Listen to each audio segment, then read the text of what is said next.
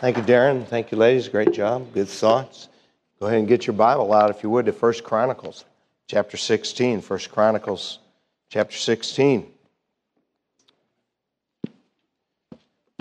Last Sunday evening, uh, I broke away from uh, our series to uh, talk about uh, what has been called a revival down at Asbury College in Kentucky. We took a, a detailed look at what biblical revival looks like and how biblical revival is closely linked to preaching and teaching of God's word, to repentance, to people calling on Christ to be saved. And we, we really just compared what Scripture teaches with facts about what went on there.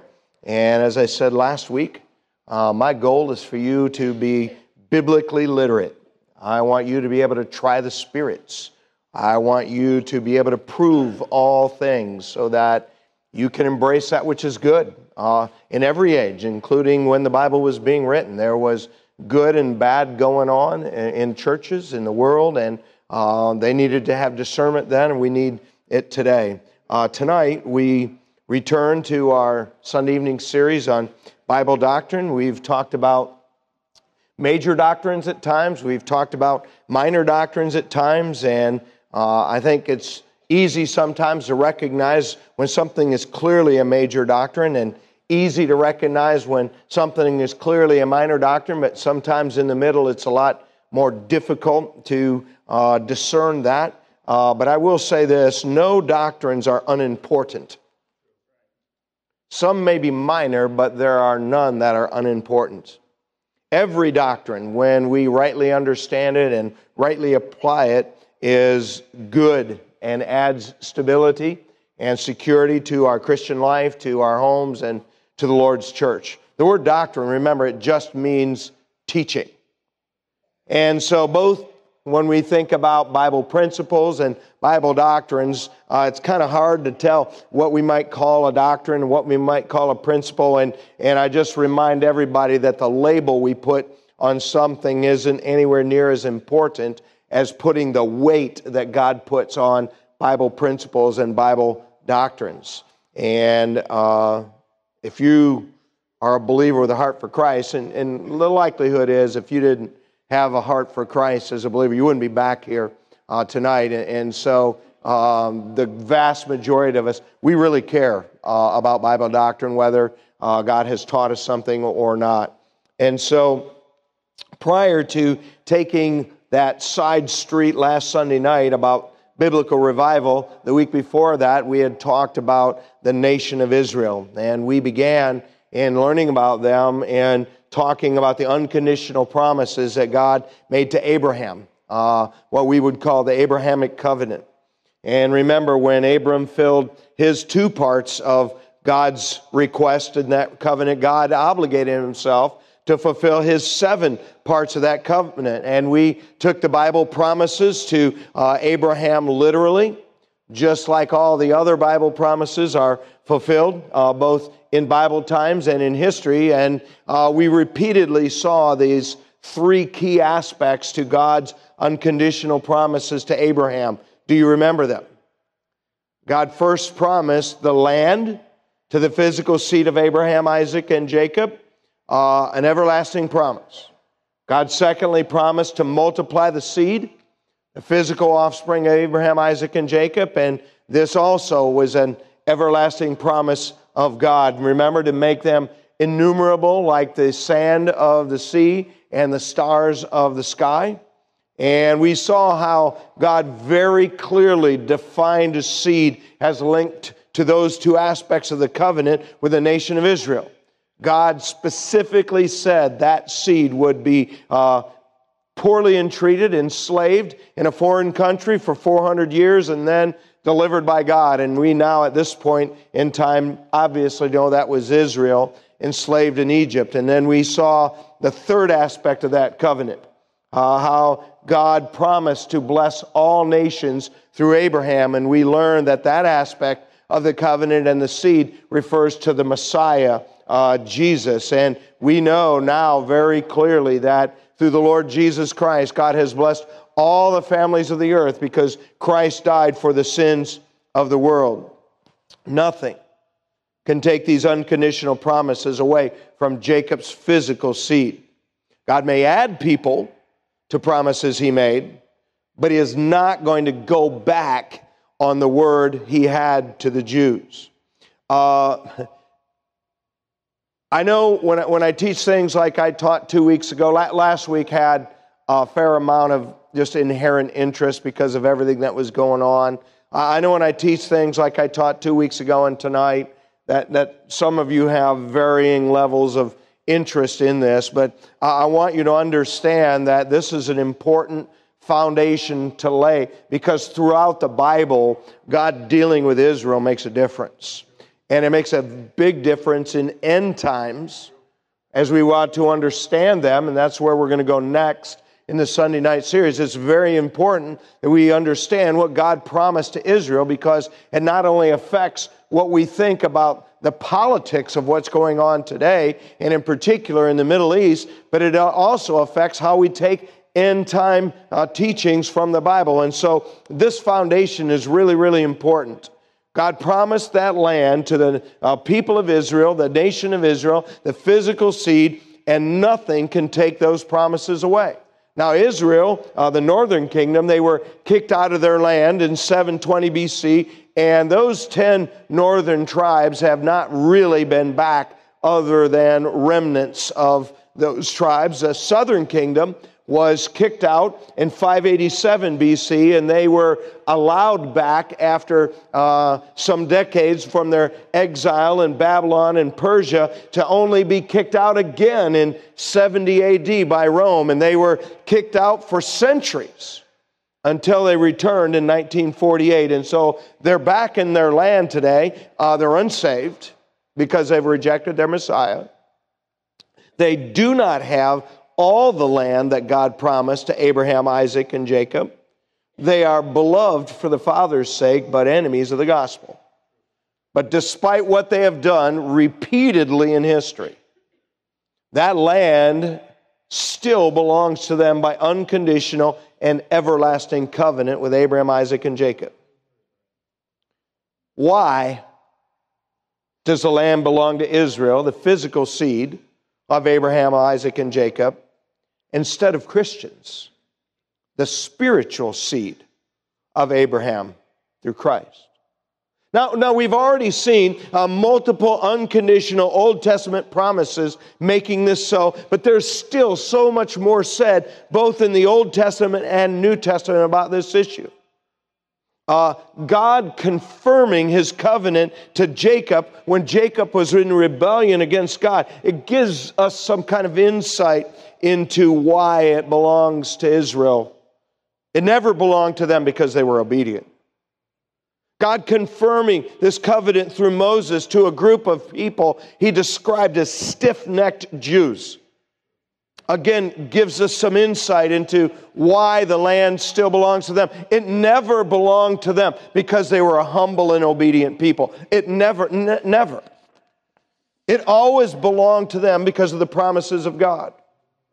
And though some of you might call what I'm going to do tedious tonight, I want you to see that this whole idea that that land belongs to them is a theme throughout the entire Bible. And I want to lay a foundation for subjects, if Christ tarries in the coming weeks, that you will find more interesting. Uh, but this is an essential foundation. Why does the land belong to Israel, the physical seed? of Abraham, Isaac, and Jacob instead of Christians, the spiritual seed of Abraham through Christ. Uh, you should be in your Bible in First Chronicles 16. Uh, if you would go ahead and stand, please, in honor of God's word. We're going to first read verse 7. It says, Then on that day, David delivered first this psalm to thank the Lord unto Asaph. Uh, I'm sorry, into the hand of Asaph and his brethren. And so we're going to read, we're not going to read the whole thing. Uh, we're going to read a part of the psalm that the Holy Spirit inspired David to write. And in that psalm, we are going to see that God once again confirms this land belonging to the nation and the people of Israel. Notice in verse 15. He says, Be mindful always of his covenant, the word which he commanded to a thousand generations, even of the covenant which he made with Abraham, and of his oath to Isaac, hath confirmed the same to Jacob for a law, and to Israel for an everlasting covenant. What is his everlasting covenant with Israel? Saying, Unto thee will I give the land of Canaan, the lot of your inheritance. Thank you, might be seated. God confirmed this covenant to Abraham. He confirmed this covenant to Isaac. He confirmed this covenant to Jacob. We saw that all last week. We saw that uh, at the beginning of the uh, Israel in the wilderness, 400 years after uh, Abraham, Isaac, and Jacob, after they had been in, in, enslaved. He confirmed that again in Exodus at the beginning of their wilderness journey. We saw last week how 40 years later, when they entered, were on, on the verge of entering the land in the book of Deuteronomy, he confirmed that again. And now, 400 years after Moses, through David, God makes clear that we understand that land by everlasting covenant belongs to Israel, the physical seed of Abraham, Isaac, and Jacob. Go ahead in your Bible to Jeremiah 25. By the way, I, I, know you may think, well, this doesn't matter. Why, why are you bothered? It matters in what we think politically. It's going to matter as we think about end time events because we're going to be looking for some things in end time events based on these promises that have spanned centuries. 400 years after David. Remember, David was 400 years about after Moses, and now 400 years after David, Jeremiah is going to speak again about God confirming his promise to the physical seed for the land. And Jeremiah chapter 25 and verse 3. Jeremiah 25, 3 says, From the 13th year of Josiah, the son of Amon, king of Judah, even unto this day, that is the three and twentieth year, the word of the Lord hath come unto me. And I've spoken unto you, rising early and speaking, but ye have not hearkened. And the Lord hath sent unto you all his servants the prophets, rising early and sending them, but ye have not hearkened, nor inclined your ear to ear. They said, the prophets said this, Turn ye again now, every one from his evil way and from the evil of your doings, and dwell in the land that the Lord hath given unto you and to your fathers forever and ever. Notice again, 400 years after he reminded them through David, he reminds them again through Jeremiah that that land had been given unto the people of Israel. I hate to belabor this point, but God belabors this point. I want it deeply planted in our heart that throughout the Bible, both in Old Testament and New Testament, God promises that land to the nation of Israel for ever. And, and, by the way, if we understand and remember what we learned from Genesis two weeks ago and God reminding them in Exodus and Deuteronomy, it doesn't surprise us at all that God reminded them of the promise through David 400 years later. It doesn't surprise us at all that God reminded them through Jeremiah that the land belonged to them. But God never left them in it in disobedience and rebellion. They always got kicked out of it. You and I are supposed to pray for the peace of Jerusalem. We're supposed to pray for the restoration of Israel. They're in their land today, but they are lost. They have rejected Jesus as their Messiah. But hear me when I say God has a future for that nation. These promises didn't stop in the Old Testament.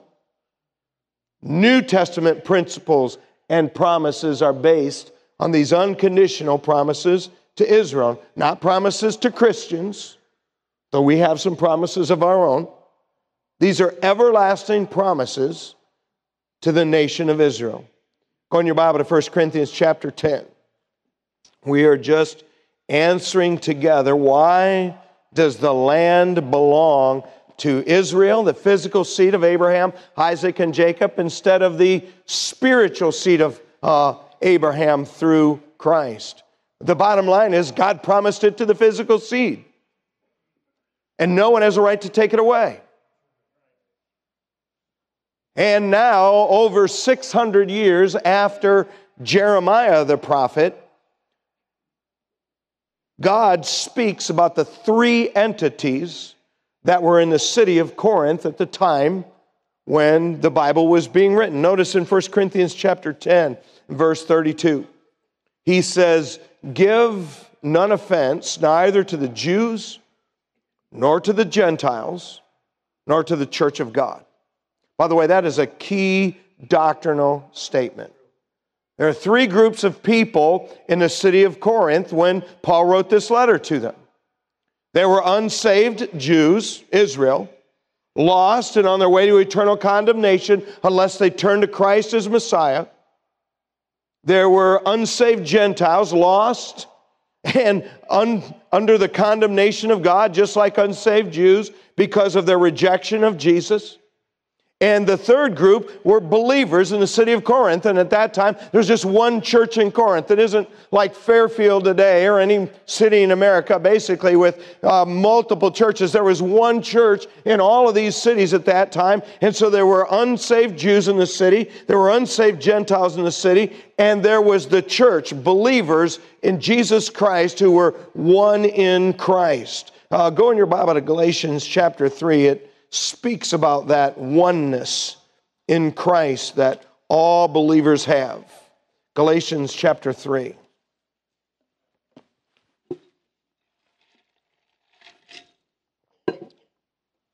Notice in Galatians chapter 3, God makes clear to us that all believers, whether you are Jew or Gentile, whether you are uh, enslaved or not enslaved, whether you are a male or a female, we are one in Christ. We have the same access to God. Men don't have better access to God uh, as a Christian than women do. Jews who are in Christ have no better access to God than Gentiles. By the way, I don't have better access to God than you do because I'm a pastor.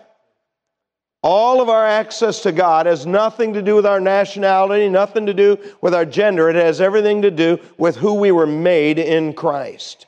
Notice in Galatians chapter 3 and verse 26 says, For ye are all the children of God by faith in Christ Jesus.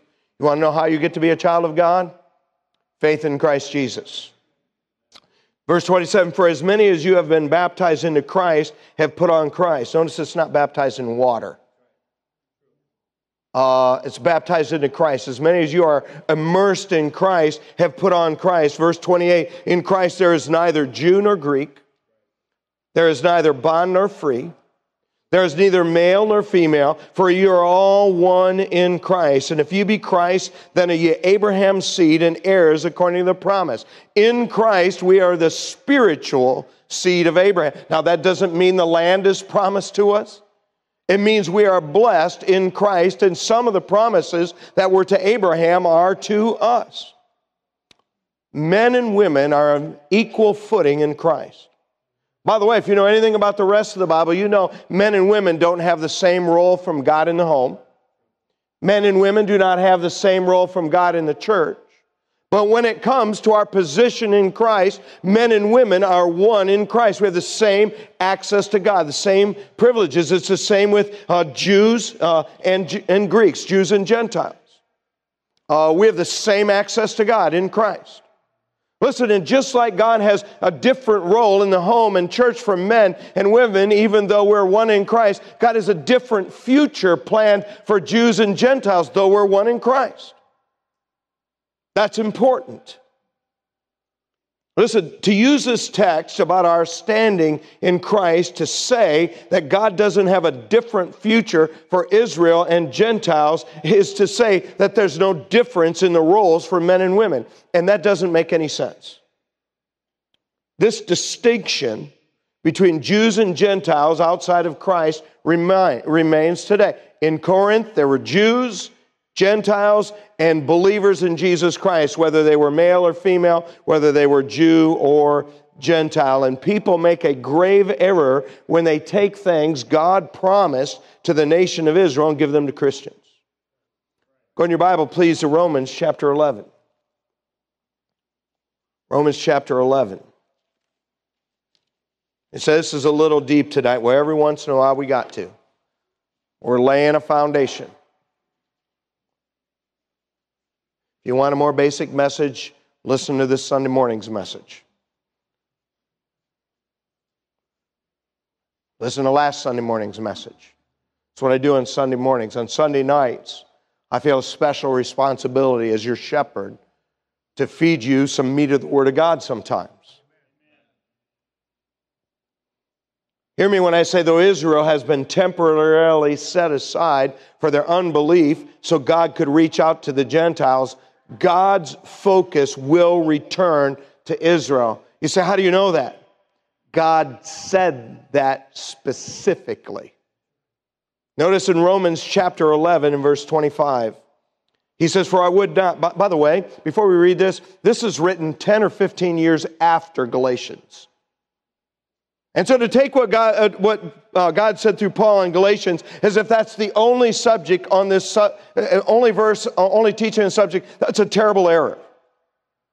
10 or 15 years after he said that, just to make sure we don't get confused about this Israel thing and our position and standing in Christ and Jews and Gentiles, notice he makes clear that Israel is set aside temporarily. In verse 25 of Romans 11, he said, For I would not, brethren, that you should be ignorant of this mystery.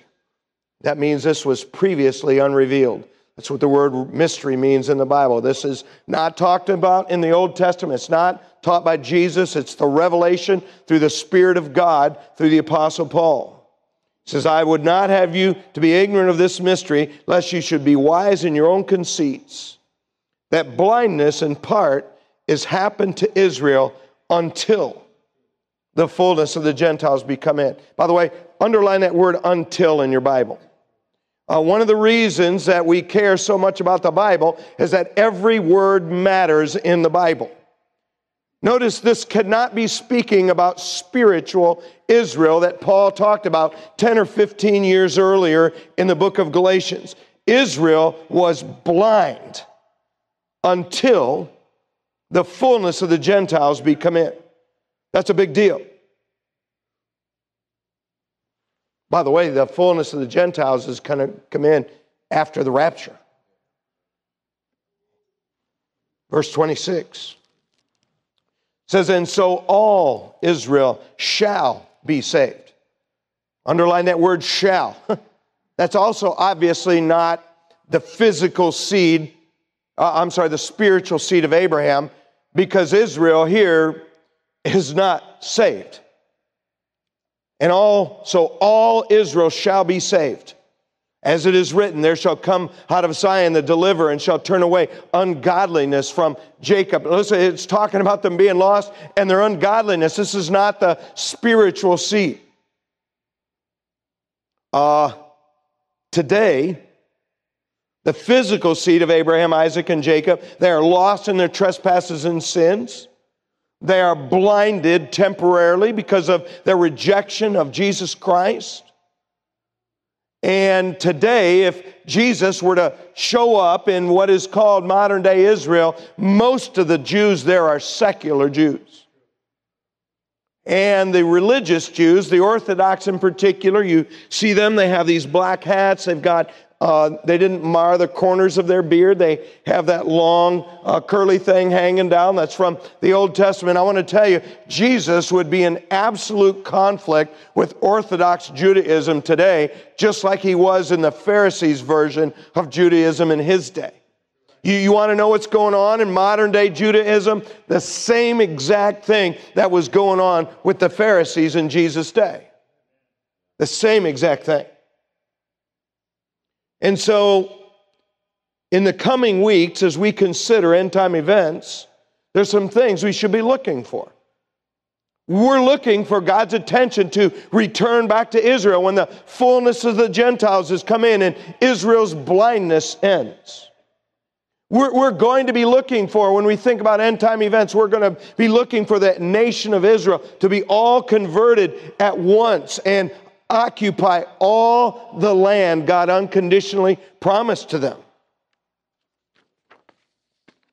These promises don't give people of Jewish descent eternal life, they're lost. They do not make people of Jewish descent better in Christ than Gentiles. We are equal in Christ. But they do have some special promises. And so when we think about all these promises to uh, the nation of Israel, there's some things we read in the New Testament that they don't surprise us. That they only would surprise us if we don't uh, take what God said in Genesis and Exodus and Deuteronomy and First Chronicles and in the Psalms and in Jeremiah and other places literally. That's the only way they'd surprise us. But if we take them like we've talked about them, it's no surprise for us to read things like we read in Acts 1. Go there, please.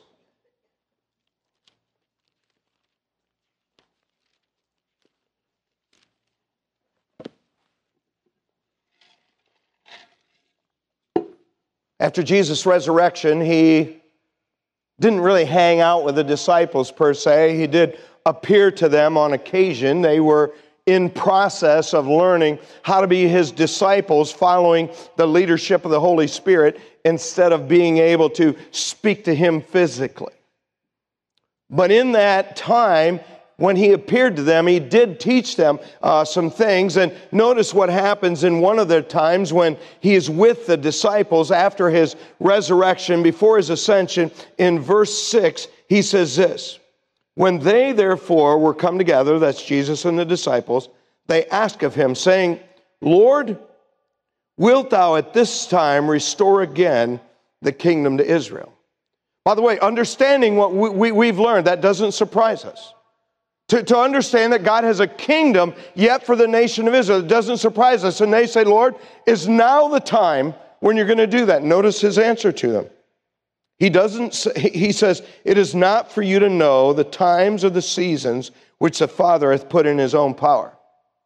In other words, guys, you're right. There is a day coming when God's going to restore the kingdom of Israel, but when that happens isn't your business. You see, what we, we, what we want to know is when. They're no different from us. When is Jesus coming back? Well, when is the rapture? When, when does the tribulation start? When? God doesn't give us any whens, He, he gives us what's. And so there is a kingdom coming for Israel. Uh, by the way, God wasn't done with the physical offspring of Abraham, Isaac, and Jacob because they rec- rejected their Messiah. In fact, it's predicted they would reject their Messiah. Read Isaiah 53. Lord, who hath believed our report, and to whom is the uh, arm of the Lord revealed? The stone which was rejected of the builders, the same has become the headstone of the corner. It was, it was predicted they would reject him. It's no surprise. There is a kingdom for Israel in the future. Not debatable. It was just not their business to know when. Uh, if there was ever a time for Jesus to make sure they understood hey, listen, there's no kingdom in the future for Israel. This was the time. I mean, he, they asked him the question why, why wouldn't Jesus answer that question? The, there is a kingdom. It's just, guys, it's not your business to know when. And so, as we study end time events, one of the things we're looking for and expecting is a kingdom for Israel. Amen? Uh, if, if we understand these promises of God for Israel, the physical seed of Abraham, Isaac, and Jacob, we're not going to be surprised. Go back to Matthew 19. We're not going to be surprised to read this. And again, I, I, I, know to some of you this is tedious, but I want you to understand this foundation is key to understanding the political realm around us today, and it's key to understanding end time events. If you're wrong about the nation of Israel, you're always going to be wrong about end time events. Matthew chapter 19, verse 27. Matthew 19, verse 27. Then answered Peter and said unto him, Behold, we have forsaken all and followed thee. What shall we have therefore? By the way, let's stop there. Let's think about this a second. Peter asked the kind of question that's pretty reasonable to ask. Hey, listen, Jesus, we have given up everything. We gave up our jobs. We gave up our societal status. Our friends and our family think we're crazy. We have given up everything to follow you. What are we going to get? Verse 28 Jesus said unto them, Verily I say unto you, that ye which have followed me in the regeneration, when the Son of Man shall sit in the throne of his glory, Ye also shall sit upon twelve thrones, judging the 12 tribes of Israel. Now, that doesn't surprise us at all, right, based on these promises? See, the 12 tribes are only lost to man. They're not lost to God. God has made some promises to them. You and I, as Christians, we're not the 12 tribes. I mean, we're not Gad and Asher, we're not Dan, and, and we're not Levi, and, and we're not Ephraim, and we're not Manasseh, and we're not any of those things. You maybe could argue we're in Judah because Jesus is the lion of the tribe of Judah, but the Bible doesn't even refer to us specifically like that. We're not the 12 tribes. This is for Israel, and it surprises us not at all because of everything we've learned about what God has said to them. Go back in your Bible to Acts chapter 26. Because God has been so clear and repetitive about their future kingdom to Israel and the 12 tribes of Israel, it doesn't surprise us when we read that Paul said these things when he was on trial before King Agrippa. Notice what it says in Acts chapter 26 and verse 6. He says, And now I stand and am judged for the hope of the promise made of God unto our fathers, unto which promise our 12 tribes instantly serving God day and night hope to come. Paul still considered Israel to have 12 tribes. That doesn't surprise us. God made some promises to the nation of Israel, first to Abraham, then to Isaac, then to Jacob, and to his 12 sons became their 12 tribes. God made some promises that he confirmed uh, 400 years later when they first were in the wilderness through Moses. He confirmed it again uh, 38 years later in Deuteronomy before they entered the land. He confirmed it again 400 years later when David wrote a psalm. He confirmed it again 400 years after that through Jeremiah the prophet, all through the scripture. So it doesn't surprise us when we go, go to James chapter 1. This doesn't surprise us at all. So, what are you doing tonight? I'm teaching some meat of the word. I'm setting the stage for us to be able to talk about end time events. I'm trying to shape our thinking when we read or see uh, in the news about Arab and Israeli conflict. Uh, Israel's conflict with Iran, Israel's conflict with Iraq, Israel's conflict with everybody in the world. By the way, have you ever wondered why there's so much irrational hatred of Israel? There's a spiritual explanation. There's no reasonable physical explanation for why Israel and the Jews have been hated literally in every country in which they've been scattered. Now, for the multiple times they've been scattered, there's no reasonable explanation outside of the fact that God is not done with them. So it doesn't surprise us, surprise us when we read this in James 1, verse 1. James, servant of God, the Lord Jesus Christ to the 12 tribes, which are scattered abroad. Not one tribe scattered abroad, all of them. All of them. say, who are they? I don't know. I don't know. Are they the gypsies? Are they the Kurds? Kurds, K U R D S? Are the different tribes people from Europe or people, people in Russia? I, I don't know. I'm just here to say God knows. By the way, reading that doesn't surprise us because in Galatians chapter 2, we read that it says that uh, Peter and James and John, their ministry was to the circumcision, the Jews, whereas Paul, his ministry was to the Gentile. And so when James sits back, the half brother of Jesus, the pastor of the church in Jerusalem, when he sits back and says, Hey, I'm writing to the Christian Jews who are the 12 tribes scattered abroad, he believed they were there. There's something wrong with not believing they're there. We won't go there in the interest of time, but in Revelation 7, the 12 tribes are not lost to God because He, in the first half of the tribulation, He seals 12,000 of them from each of the 12 tribes to be His witnesses.